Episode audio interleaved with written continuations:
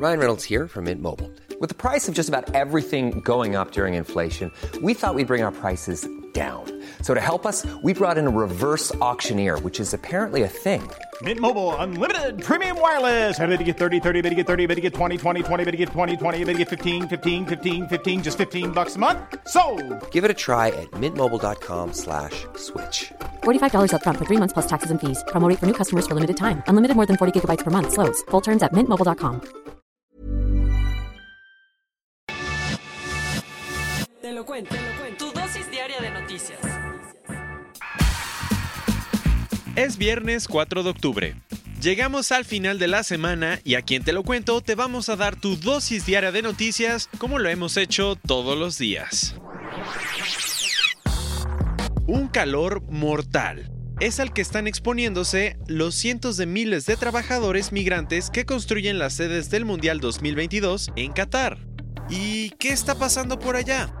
Cada año cientos de trabajadores, principalmente hombres jóvenes de India, Nepal, Pakistán y Bangladesh, llegan a los Emiratos Árabes Unidos y a Qatar a buscar oportunidades laborales. Muchos de ellos trabajan en grandes proyectos de infraestructura, como las sedes de la Copa Mundial de la FIFA 2022 en Qatar, pero lo hacen en condiciones inseguras y exponiéndose a temperaturas altísimas. Además, según una investigación de The Guardian, miles de trabajadores están muriéndose por estrés de calor, pues este verano se expusieron a temperaturas que llegaron a los 45 grados Celsius en jornadas de hasta 10 horas al día. Esto a pesar de que las autoridades de Qatar y otros países del Golfo echaron a andar un reglamento que prohíbe que se trabaje al aire libre entre las 11.30 y las 15 horas, durante junio, julio y agosto. Por si no sabías, trabajar en altas temperaturas ejerce una gran presión sobre el sistema cardiovascular que lleva a ataques cardíacos fulminantes y provoca alergias en la piel, dolores de cabeza, mareos y dificultad para respirar. Por ahí está el caso de Dubái. Por si no te suena, la ciudad de los Emiratos Árabes Unidos también está construyendo un megaproyecto, la Expo 2020,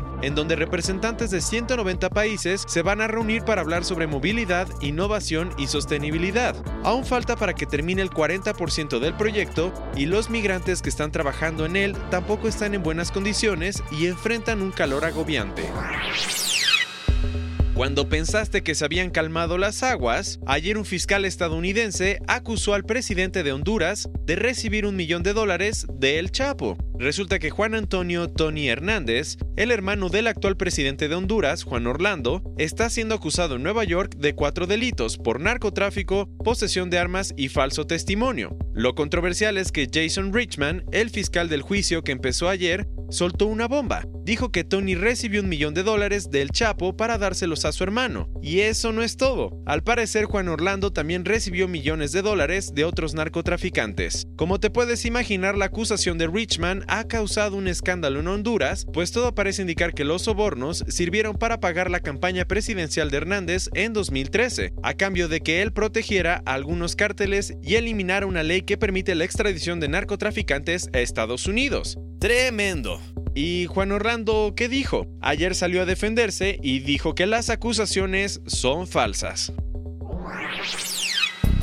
Tenemos que hablar de Eduardo Medina Mora, el ministro de la Suprema Corte que, en un hecho inédito, renunció a su cargo mucho antes de que terminara su periodo. Ayer en la tarde, Medina Mora presentó su renuncia a la Corte, un lugar en el que ha trabajado desde marzo de 2015 y en el que tendría que seguir hasta 2030. Por si no te suena, el funcionario ha estado en varios cargos públicos. Entre ellos fue Procurador General de la República y embajador de México ante el Reino Unido durante el sexenio de Calderón. Después, Peña Nieto lo nombró embajador en Washington y finalmente lo propuso para ser ministro en la Suprema Corte, aunque mucha gente se opuso a su nombramiento. Y a todo esto, ¿por qué renunció? Aunque en su carta no explicó mucho, se cree que su salida está relacionada a una investigación de la Unidad de Inteligencia Financiera de la Secretaría de Hacienda. Todo empezó en junio de este año cuando los gobiernos de los países en los que Medina Mora fue embajador le mandaron información a México sobre 32 transferencias de más de 102 millones de pesos que se hicieron en cuentas ligadas a él entre 2016 y 2018. El detalle, al parecer, es que la cantidad de dinero no cuadra con los ingresos declarados por el funcionario. Ahora el Senado y el presidente tendrán que aceptar su renuncia para que después Andrés Manuel López Obrador proponga los candidatos que puedan sustituirlo.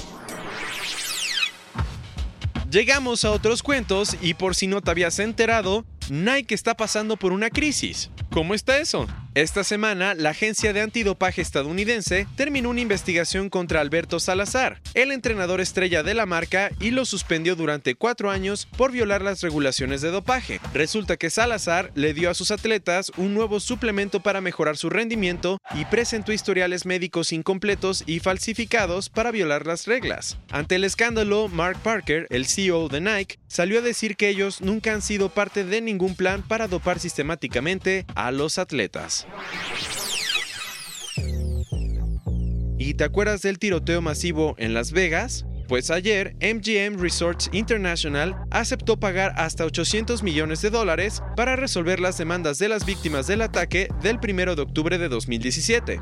En el tiroteo, Stephen Paddock se escondió dentro de una habitación del Hotel Mandalay Bay, propiedad de MGM, y disparó contra cientos de personas que estaban en un festival de música. Después del ataque, las víctimas acusaron a MGM de negligencia por permitir que Paddock almacenara rifles y miles de municiones en su habitación, y fue hasta ayer que la empresa hotelera empezó a rendir cuentas. Cerrando las noticias de este viernes, hace un año te contamos que unos científicos holandeses estaban creando una estructura para limpiar el plástico en el océano. Ayer, después de muchas pruebas, el grupo confirmó que por primera vez pudo recoger una parte de los desechos que forman una isla de basura en el Océano Pacífico y que mide tres veces el tamaño de Francia. Así que aplausos. Ahora el proyecto de limpieza llamado Ocean Cleanup seguirá trabajando con su estructura que mide 600 metros de largo para recolectar más objetos de plástico y microplásticos de la isla y reciclarlos. Esta fue tu dosis diaria de noticias con Te lo cuento. Yo he sido Diego Estebanés y para mí ha sido un honor acompañarte todos los días con las noticias y la información que te ayudan a empezar tu día muy bien informado. Vienen grandes cambios en este podcast de Te lo cuento, así que quédate atento para escucharlos. Por mi parte, agradezco a todo el equipo de Te lo cuento por permitirme formar parte de este gran proyecto y a nuestra audiencia por permitirnos informarlos todos los días. Sigan conectados con Te lo cuento, muchas gracias y hasta pronto.